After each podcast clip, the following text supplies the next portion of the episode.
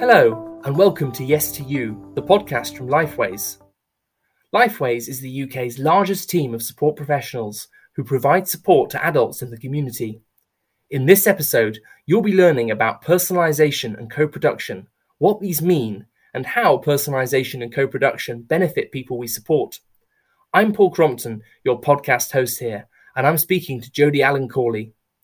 Jodie is the lead quality manager at Lifeways, and she's got over 30 years of experience of helping to ensure that people receive fantastic, high quality support that doesn't only reach regulatory standards, but exceeds it. Jodie, welcome to the Yes to You podcast. Thanks, Paul. It's really great to be here. Great. Let's get started. Could you briefly sum up what, what you and the team that you lead does? Yeah, so obviously, you know, we support the organisation and, of course, our operational colleagues in areas such as driving regulatory and organisational compliance, obviously, uh, quality monitoring and governance. But our overarching purpose is really simple, and that's to ensure that every person we support receives high quality person centred care and support. And that's really why personal, personalisation, sorry, is one of our key drivers. Right, so let's zoom in a little bit on personalization. How would you describe personalization in just, just really simple terms? Okay, um, it's an approach really that uses the principles of choice, control, and inclusion, but it focuses on putting the person in the very centre of their care and support, but in a way that makes sense to them. So really, you know, they can realise their full potential and live great lives. Now, let's talk about co-production when I think about co production in the context of Lifeways, I always think of Josie, who we support. Uh, Josie lives in Morecambe, uh, for our listeners, on the Lancashire coast. Uh, she's in her 20s and she lives in a Lifeways supported living service. Um, and Josie dis- defines co production like this She says, When I get support, it's a working together and helping each other thing. What do you think of Josie's own definition of co production? Oh, she's absolutely bob on. She really has summed up perfectly that co production, particularly for Lifeways, is about the relationship between us as an organisation and, of course, the people we support. And, you know, it's about coming together as equal partners, sharing power to find solutions, and ultimately, you know, to drive and improve the quality of lives of the guys we support. She has, she has really summed that up well. Fab. Oh, I like that definition too. And for people who don't know, we're an organisation with 11,000 colleagues, and many are all across the country in, in, Scotland, in England, in Wales, and including ourselves who mostly work from home. Um, how do you ensure here that our co production programs are sort of cascaded down to service level? Yeah, there's a couple of things here, really. So, obviously, driving our personalisation culture is important to every single one of us in our organisation. Everyone at Lifeways, um, as part of their induction, receives personalisation training. And I know that our co-production ambassadors, champions, and our quality checkers are out there day in, day out, um, promoting our values.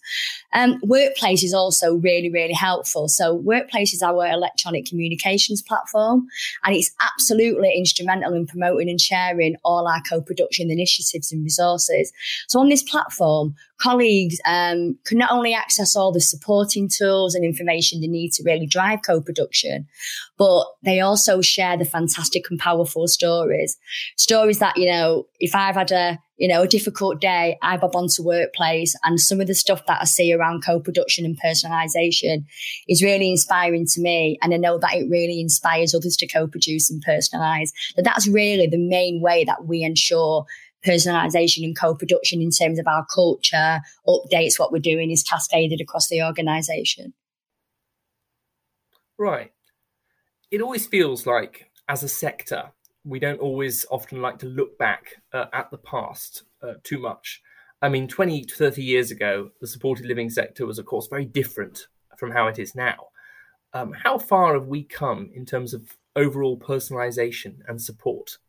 Do you know, for me, the difference is absolutely night and day. Um, 30 years. In fact, I'm, I'm, coming up for my 33rd year this year. Um, I've been in this sector and I started off as a, as a, a young teenager in nursing homes for older people about the late 80s. And personally, I saw people move into service land and I call that service land. For me, it was that it didn't matter for these people who moved into the service. It didn't matter what they did prior to moving in or the status they held. Um, that didn't matter once you moved into the home. You were now in service land. where you move to the rhythm and pace of the service.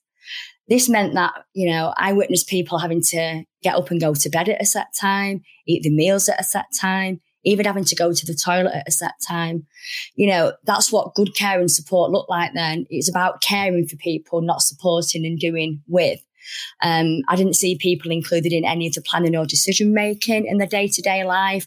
Choice wasn't promoted apart from apart from your menu, that was about it for choice, really. Um, people were expected, you know, just to be a passive recipient of care, really. And, you know, it wasn't out of abuse or out of malice. It was out of ignorance, as in that's what good care and support looked like then. But it was literally, you know, about ensuring the service ran smoothly, not about the personal needs of the people, you know, that we cared for. It was only really in my early 20s when I went working with people with learning disabilities. And for the first time, I received personalisation training and development. And it was a massive culture shift for me. It was a real light bulb moment because suddenly I was enabled to see people as individuals with their own hopes and aspirations, different preferences, and you know, with the same rights and responsibilities as anyone else. They weren't patients, they were people. Um, also, in terms of what I really think has driven personalisation in the sector, I would also say regulation. Regulation does present some challenges for providers, but also, you know, regulating the sector, I think that was about 2004, has really driven up not only the quality of care and support, but as I say, the personalisation agenda. There was also some key guidance and legislation uh, which was introduced um, again, you know, to promote the personalisation agenda. So, for example, um, the 2007 paper putting people first, and that was the first time where the government outlined its vision to improve adult social care by actually um, adopting the personalisation agenda. And then, of course, Social Care Act in 2012.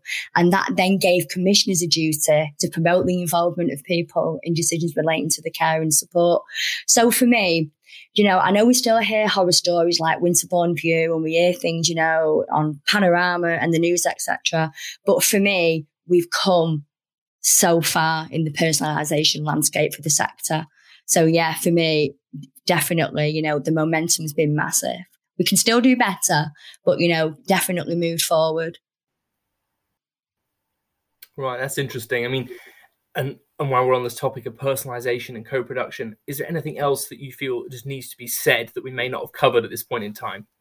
Not really, but you know, just for me, that personalization, I think I was doing some reflection on this when you asked me to do the podcast. And I think it's probably the key motivator that has kept me in the sector all these years. Um, and you know, I'm really proud to work for an organization like Lifeways that is equally as committed to personalization. You know, we're always continually learning, reflecting. Ultimately, you know, we're always trying to create that listening, learning culture around how can we do personalization even better. We want to continually improve and, you know, just ensure the people we support have great lives. What's the general feedback and understanding uh, that you see from parents and family members of people we support uh, regarding personalization and co-production? How do they? How, do you see their their sort of reaction or response uh, to these initiatives? Do you know, families and carers they just want the best for the people they support. They know them really well. Um, you know, the people we support know their their care and support needs the best, and they just want tailored support that meets the needs, you know, the hopes, aspirations of their loved one, you know, and, and I think that's the expectation. I, I, again, workplace, you know, we hear stories about families, you know, about the, the, the, great things you've said. I look at the SAT surveys that come back, you know, we run regular um, engagement forums and surveys, you know, and on the whole, really, you know, the f- feedback's really, really positive. And you know where it's not? Again, we listen, we learn, you know, we respond and we support people to get it right. Great. This is a note to our listeners. Uh, Workplace is the sort of employee uh, in-house or colleague in-house social media platform. It's actually originally owned by Facebook, and it kind of works and looks an awful lot like Facebook, which is good because people, most people have Facebook and they know what to do. And it's really just a platform for people to post and share uh, ideas, um, kind of memos and things that as a as a company we need to know, and uh, and also just really good news stories. So you kind of see, I, I don't know, I don't know if you've also noticed this, Jodie. There's an awful lot, or a good, really good amount of content on there nowadays, which people have posted up about co-production meetings and and, and even just huge milestones in people's lives and small milestones in people's lives. It's a really positive space. Paul, you know, you're not wrong, you know, and I'm I'm happy to share some of the examples if that's helpful. Yeah, definitely. Uh, so, for example, um, Jennifer, Richard, and Kevin, they live over in um, Berwick, and um, they recently joined our Quality Checkers initiative not to labour the point, but it's an, um, an initiative where the people we support as experts by experience, they assess the quality and support of the care and support we provide. Um, and these guys uh, wanted to take that further and go and assess the care and support in other people's homes.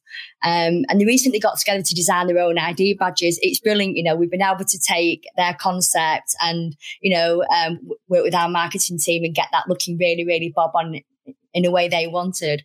Um, but that small piece of work has actually meant that they've widened the network, they've made new friends, and they've gained, you know, further skills and purpose. Uh, another example that I absolutely love is um, Dan, who, who lives over in, um, Newbiggin. Um, he recently used the person centered thinking tool, staff matching, to think about things like personality skills and shared interests he wanted in his supporters. And he was matched with David, um, one of his support team, who also shares his passion for gardening. And they've really dreamt big together. Um, Dan now has a thriving garden. He's growing his own produce avocados, would you believe? um, but, but he's now making plans to develop a local piece of land into another growing area and get some of his co-tenants involved. Again, you know, widening his networks, friendship skills and purpose.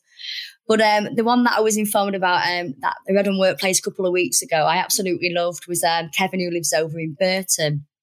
And he really wanted a Union Jack themed, you know, one of those massive reclining armchairs. But the dimensions of his of the chair was too large for his room, and he couldn't find a Union Jack upholstered one to fit his room. But you know, he worked with his supporters. Um, he didn't give up on his dream, um, and they supported him to find this um, bespoke showroom that made things bespoke. And he's had um, a recliner chair. It's a little smaller, but it's been um, made especially to fit his room. Unfortunately, his um, budget didn't stretch to the Union Jack fabric, but he's still got a themed chair because he's bought Union Jack cushions, um, covers and a throw. So, you know, again, it just, it doesn't have to be complicated. Listen to what, you know, people are telling us and asking us and act on it. It's as simple as that, really. Yes, it sounds like, you know, keeping it simple obviously is not a, uh, not a, not a Lifeways uh, slogan. Um, but nevertheless, uh, an appropriate one. I think it's it, it starts with engagement doesn't it? So, and I think if you don't engage with people, you don't solicit that feedback, you don't listen to their stories around their experiences. If you don't do the front bit, you're not going to get the outcome of personalization. And I think that's the mistake. People are that entrenched in operations and delivering services that they forget to engage and listen and consult and co-produce. And you can't have that end outcome, which is the outcome the person wants. You can't shape your organization to be personalized if you're not listening to the experiences of the people you're supporting and their hopes, aspirations and needs. So I think that's the mistake that's easy to make when you stop listening. You're not, you can't personalize and co-produce. And I would say that's maybe one of the biggest, you know, mistakes. Thank you for speaking to us, Jodie. It's been really interesting to hear all about personalization and co production. Oh, thank you, Paul. It's really great, you know, for me to um, not reignite that passion because I always, you know, cover it and it's like, you know, one of my guiding principles, but just lovely to, you know, to be able to talk to you about the experiences within Lifeways and the sector, really. Thank you. Absolutely. And thanks to you, the listener, for tuning in to this episode of Yes to You. We'll be releasing new episodes all about adult supported and residential living and the wider social care sector every month. So if you haven't already, please do subscribe and see you next time